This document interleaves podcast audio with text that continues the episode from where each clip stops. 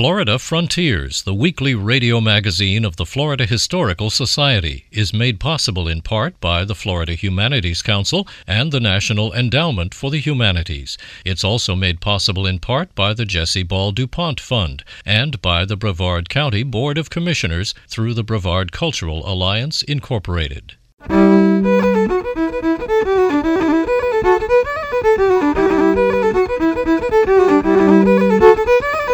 This is Florida Frontiers, the weekly radio magazine of the Florida Historical Society, on the web at myfloridahistory.org.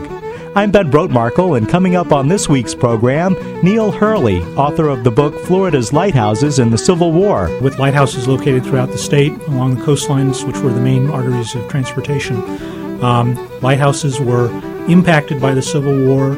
Uh, they were fought over, they were shot at. Um, people captured lighthouses. DDT was developed for use as an insecticide in Orlando during World War II. There was a period of about 20 years, I'd say 1950 to 1970, that every place in Florida used thermal fog machines, and every place that they were, all the kids ran in and out of it all summer. We'll look at industries that have vanished in the Sunshine State. All that ahead on Florida Frontiers.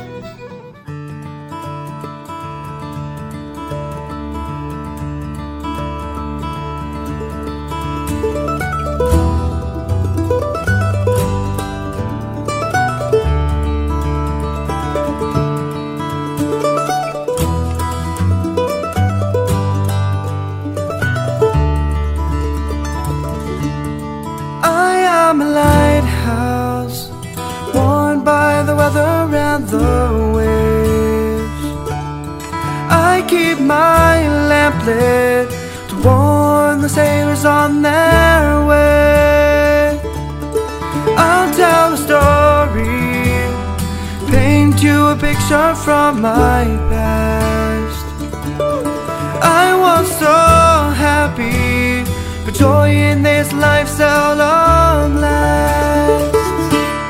Twenty-one lighthouses lined Florida's coast when the Civil War began in 1861.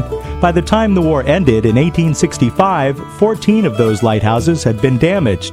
It took more than six years to restore all of Florida's lighthouses to working condition. Neil Hurley is author of the book Florida's Lighthouses in the Civil War. Hurley says that his goal is to set the record straight about Florida's lighthouses. People don't know about that there was a civil war that occurred in Florida. And with lighthouses located throughout the state along the coastlines, which were the main arteries of transportation, um, lighthouses were impacted by the Civil War. Uh, they were fought over, they were shot at. Uh, people captured lighthouses, so they're a real integral part. And even if the object of a invasion wasn't a lighthouse, then it may have been used as a lookout post or uh, the site where they first sighted the Union invasion force. As Hurley explains in his book, many of Florida's lighthouses had undergone renovations and modernization just before the Civil War began. Lighthouses at the time of the Civil War uh, had just undergone a, a modernization work. They were the technological marvels of their time. Uh, think of a skyscraper back at the time of the Civil War. Think of the most modern, scientifically proved lighting apparatus. Uh, the lenses, everything that went into them was uh, top of the top technology of their day. Florida was a Confederate state during the Civil War, but as Neil Hurley points out, many of Florida's lighthouses remained under Union control. That's correct. Unlike other parts of the South, uh, all of the Florida Keys stayed under um, control by Union forces. And what the reason that they were maintained under Union control was because there were lighthouses the, off the coast of the Florida Keys. It wasn't a occupation or and it wasn't a, a sure hold because the uh, Union sailors and ships that were sailing off of the Keys were always concerned that uh, Confederates would come down and destroy lighthouses there. One of the most exciting naval confrontations off of Florida's coast during the Civil War was a blockade off of Fernandina Beach. In 1862, there was a Confederate privateer called the Jeff Davis, which captured a Union merchant ship in the mid Atlantic Ocean. Uh, they put aboard a Confederate prize crew of 10 men, and their intent was to sail it back to Florida, where they could sell the cargo and then use the proceeds uh, to finance the, the privateering expedition. As the ship was approaching Fernandina, when it was within sight of the, the lighthouse on Amelia Island, um, it, a Union blockading vessel, the USS Jamestown, intercepted it. It caused the Alvarado to, uh, the crew of the Alvarado, to run it aground. And Union sailors from the ship came over, from the Jamestown, came, uh, set the Alvarado on fire, uh, and then rowed back to their ships and escaped. In his book, Florida's Lighthouses in the Civil War, Neil Hurley tells the story of how a moonlight reflection almost led to a mistaken arrest in 1862. In 1862, along the St. Johns River, um, there was a lighthouse which is, still exists. It's now called, generally known as the Mayport Lighthouse. And on one night, some Union troops in the area saw a signal light from the top of the lighthouse tower. They came and they arrested the lighthouse keeper. Um, his wife was very upset and uh, excited that her husband had been arrested as a traitor to the local Union troops. Well, fortunately, the next night the Union troops were back in the same area. They looked up at the top of the tower and they discovered that the light that they had seen was actually just the moon reflecting on the, the windows of the lighthouse. Um, and so they promptly released the, the lighthouse keeper and set him free. The Cape Canaveral Lighthouse is today located on Air Force property and access to it is very limited. Mills Burnham was the lighthouse keeper at Cape Canaveral during the Civil War. Neil Hurley says that Burnham was not a loyal Unionist, as many people believe. The story that's come down through history is that Mills Burnham was a, a loyal um, Federalist or Northern person, and that he did all these things to return equipment. But if you look at the historical record, um, it's actually a bit different. Uh, the amazing thing about it is that he went through the Civil War strongly supporting the, the Confederate government. Um, one of his sons was a Confederate soldier who died in Chattanooga. Uh, his assistant keeper went off and fought for Confederate forces. And he had many opportunities to return equipment to Northern authorities, yet he kept it uh, and corresponded, did, corresponded closely with Confederate authorities.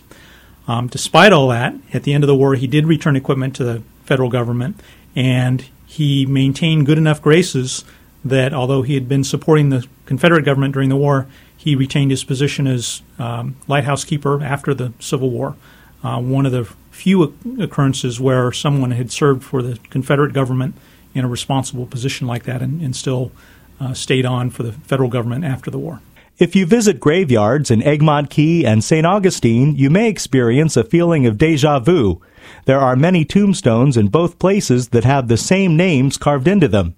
Neil Hurley explains why. During the Civil War, there were uh, more than a dozen Confederate sailors who were buried on Egmont Key in the lighthouse graveyard. Uh, most of them had died of yellow fever. There were a few that had died of gunshot wounds, so the accidental discharges of their guns, and they were buried at Egmont Key. Um, at that time, Civil War burials were done just wherever haphazardly they could be done. And it wasn't until the early 1900s that there was an effort by the federal government to consolidate war dead into national cemeteries. Um, part of that effort involved going to Egmont Key and recovering the headstones and the bones of uh, deceased sailors uh, and reinterring them in St. Augustine where they're now buried in the National Cemetery at St. Augustine. Uh, in the last few years, however, they've found more bones on Egmont Key. They don't have the headstones, so they don't know which bones uh, from which people they came from. And so the concern was is that there's still a graveyard on Egmont Key and one here at St. Augustine. To resolve that, they've reestablished the cemetery. They've reestablished uh, cross grave markers at Egmont Key. And so now you have grave markers at Egmont Key with the names of uh, the deceased there, and headstones at St. Augustine with the same names, um, and probably uh, it is the same people that are buried in both locations. Just they didn't collect all of the bones when they went there. For decades, rumors have circulated that the Pensacola Lighthouse has an underground chamber and passageway. Hurley says that, like many legends, there is a bit of truth in this story oral histories are, are, really fascinating. And when I hear oral history stories about lighthouses, um, some of them sound really bizarre and unbelievable. One story I heard was that there was an underground passageway connecting the lighthouse at Pensacola with nearby Fort Barrancas, a Civil War air fort. Um, that sounded very outrageous because of the work involved in creating something like that. But in fact, there, there is a underground cistern that was used for water storage at Pensacola Lighthouse, and there are many accounts of a covered way or underground passageway uh, that ran near the lighthouse to the fort. Well, the kernel of truth that I was able to uncover with that was that at the time, a covered way was a military term used for a trench which was used to conceal troop movements uh, from one gun, gun, battery to the next. Uh, so the Confederates built this trench so they could move men and arms back and forth to different gun batteries without Union forces on at Fort Pickens being able to see them. So there was a covered way. It was an underground passageway, but in our terms that we use today, we think of underground as meaning a tunnel. Um, so the, the, truth is is that there's a underground cistern. There was a covered way. Um, however, that doesn't equal a tunnel going from the lighthouse to the fort. When Neil Hurley speaks, it's evident that he's just as passionate about the restoration and preservation of Florida's lighthouses as he is about documenting their history. Florida has a sort of a mixed bag of preservation successes and failures when it comes to lighthouses in different parts of Florida. Uh, there are some great successes, uh, particularly uh, lately in the Apalachicola area in the Florida Panhandle. Cape St. George Lighthouse was undermined by the ocean and, and, collapsed. A local group of volunteers collected the bricks from that, cleaned them, uh, more than 14,000 bricks, uh, raised funds, worked with the state, and they have rebuilt the lighthouse using the bricks from the old lighthouse and re erected it on St. George Island where it will now be accessible to tourists and visitors, um, making it a, a fantastic attraction, uh, almost better than it was in its old site on a isolated uh, barrier island. While there, we've seen those successes, there are other parts of Florida uh, where lighthouses have been largely forgotten. Um, and unfortunately, forgotten lighthouses are, are antique structures that have all the problems of 100 plus year old buildings. Um, if you don't stay on top of the maintenance on them, um, they will fall apart. In addition to that, you have structures that are in the seacoast environment that are getting all the salt spray, uh, shoreline erosion. Um, there are many lighthouses that need our help, um, or they will fall into the ocean and, and be lost to us forever. Neil Hurley is author of the book Florida's Lighthouses in the Civil War. To order a copy, just go to www.myfloridahistory.org and click on Books and Gifts.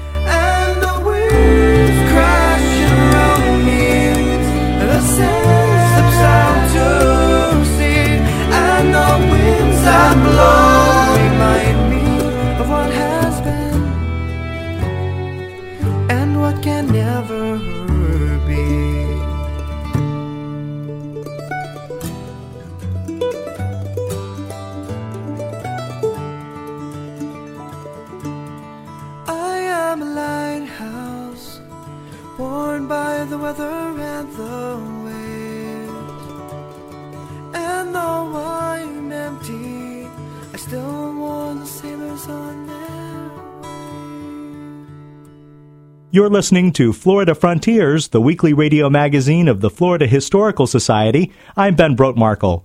Visit us on the web at myfloridahistory.org.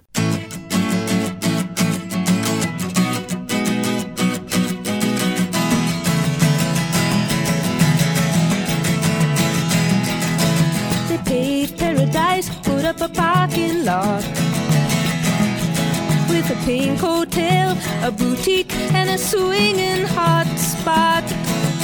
Don't it always seem to go that you don't know what you've got till it's gone? They paved paradise, put up a parking lot.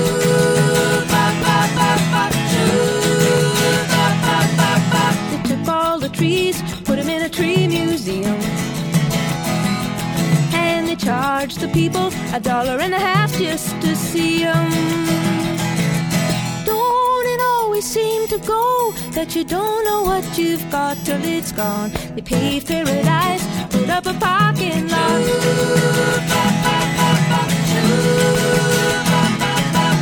Hey, farmer, farmer, put away the DDT now. Give me spots on my apples, or leave me the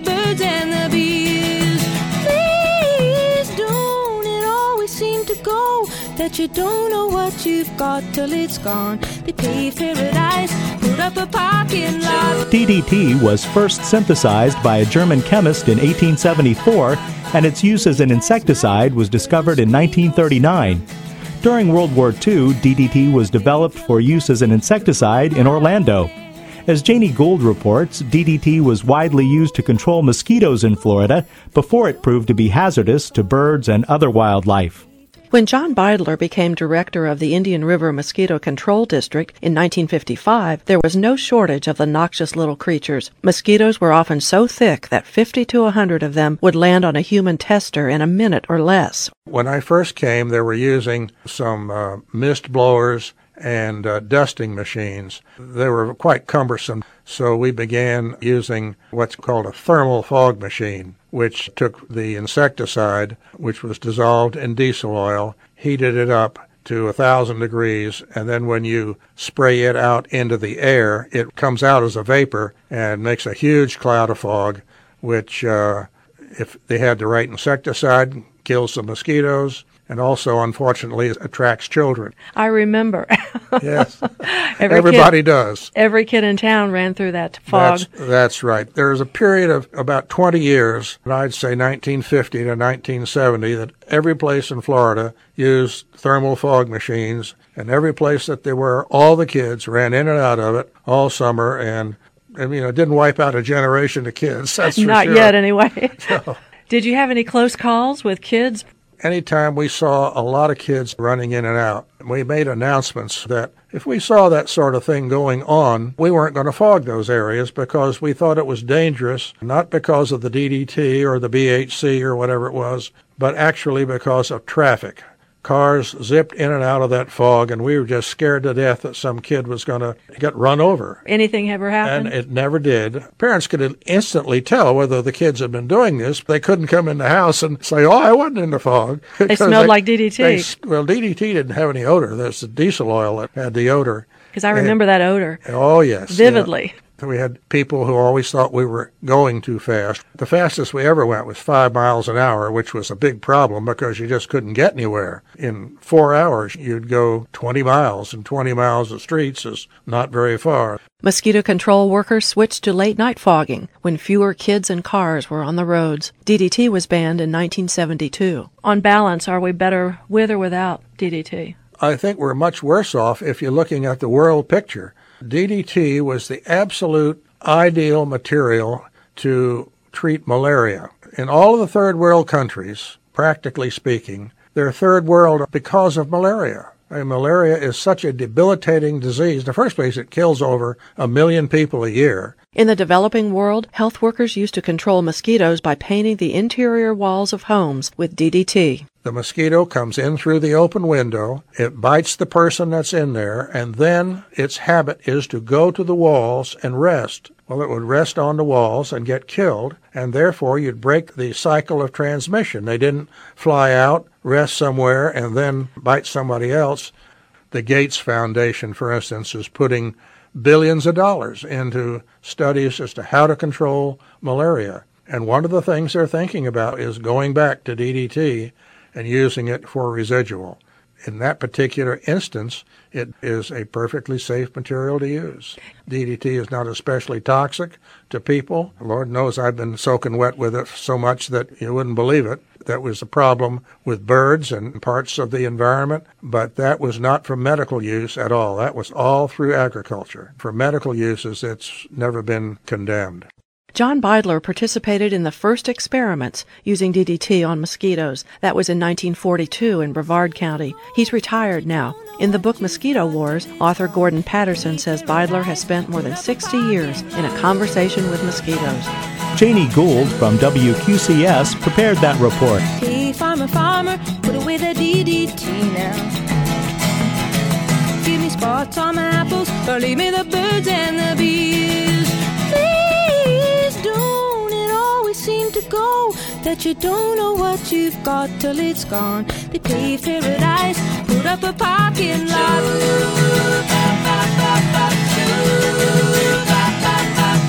Late last night, I heard the screen door slam. And a big yellow taxi took away my old man. That you don't know what you've got till it's gone. They paved paradise, put up a parking lot. I said, don't it always seem to go that you don't know what you've got till it's gone. They paved paradise, put up a parking lot. They paved paradise, put up a parking lot. They put up a parking lot. This is Florida Frontiers, the weekly radio magazine of the Florida Historical Society, on the web at myfloridahistory.org. What do ostrich plumes, Spanish moss, and turpentine have in common? As Bill Dudley reports, each represents an industry that has vanished from the Sunshine State. This is where our studio used to be.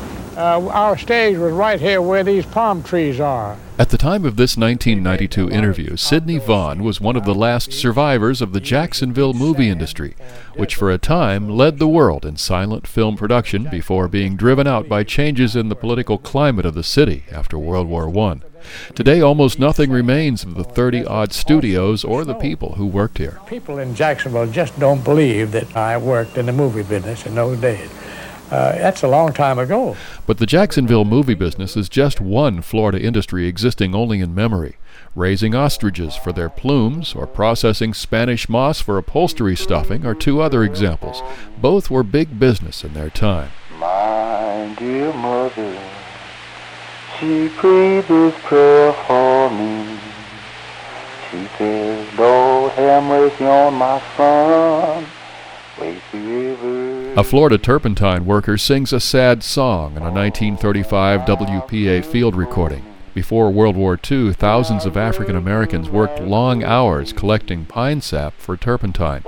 Known as the naval stores industry, it was both brutal and exploitive. Most people, when I speak to them and I talk about turpentining as a major industry in Florida at the latter part of the 1800s and early part of the 1900s. They have absolutely no idea that this ever existed at all in the state. Florida International University labor historian Peggy Wilson. Probably of all of all of the kinds of things, the kind of work that people did in Florida, this was amongst the worst in terms of the way people were, were, were treated. I mean, there are terrible stories about peonage and people being kept in virtual slavery in these very isolated camps. Most of the workers, the people who did the worst, the hardest, the dirtiest of the work were African Americans who were not necessarily there because they wanted to be there. But other Florida industries are dying even today. The 1998 environmental cleanup and reflooding of the muck farms surrounding Lake Apopka near Orlando ended a $60 million industry, leaving some 1,500 farm workers without jobs. Even if we are aware of the fact that the livelihood they had before was a very difficult one and very underpaid, at least it was a livelihood and at least there was a community. Now, with the issues of pollution, which we are all very sensitive and aware of, and the need to address some of the mistakes of the past, it seems that there have been people who have become the victims of progress without adequately addressing what will happen to them, what happens to, to the humans who are displaced as these changes take place. And I think that's something that we as Floridians need to be sensitive to and aware of. Born here, 1923. My dad built boats right over there next door. In the village of Cortez near Sarasota, commercial fisherman Alcee Taylor reflects on an industry effectively shut down by a ban on net fishing a few years we ago. made boats out of cypress and all that. Back then wasn't the fiberglass and natural crook cedar timbers and that type of things. They had to go in the woods and cut timbers to make the boats. Although the residents of Cortez are working hard to preserve their cultural heritage from what they consider destructive development, at least one Florida town has done well despite the loss of its principal industry. 30 minutes is the round trip. It's half an hour boat ride. On the sponge docks in Tarpon Springs, sightseers line up to watch a diver retrieve sponges from the Gulf. Greek divers made Tarpon Springs the world leader in sponge production until just after World War II, when a blight wiped out most of the sponge beds.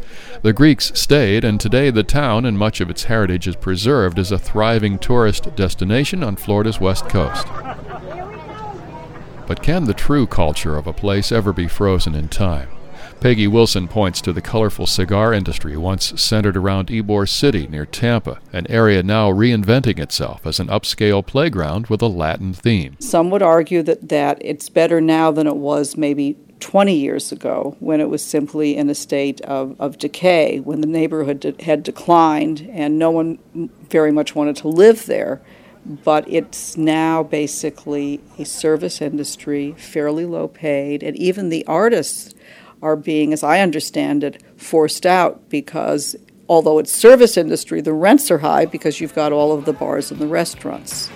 So it's uh, at a curious crossroads, and it will be interesting to see what the future brings forth. I'm Bill Dudley. With funding from the Florida Department of State Division of Cultural Affairs, this report was produced by the Florida Humanities Council.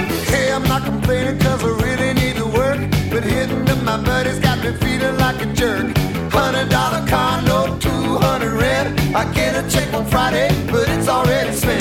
Working for a living, working, working for a living, working for a living, living and a working. I'm taking what they're giving cause I'm working for a living.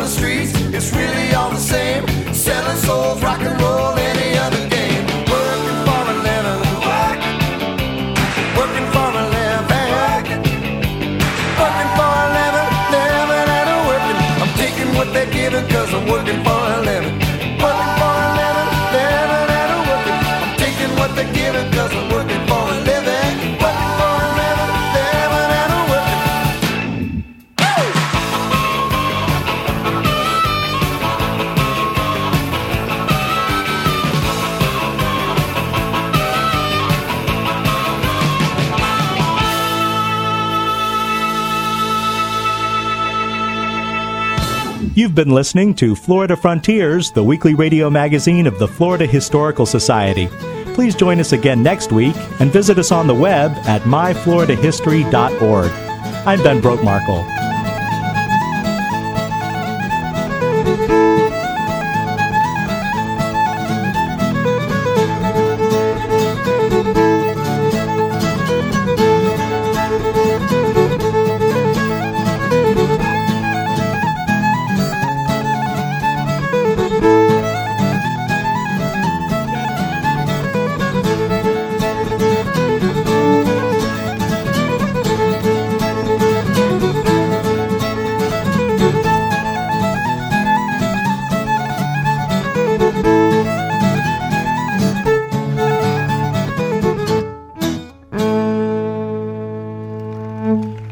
Florida Frontiers, the weekly radio magazine of the Florida Historical Society, is made possible in part by the Florida Humanities Council and the National Endowment for the Humanities. It's also made possible in part by the Jesse Ball DuPont Fund and by the Brevard County Board of Commissioners through the Brevard Cultural Alliance, Incorporated.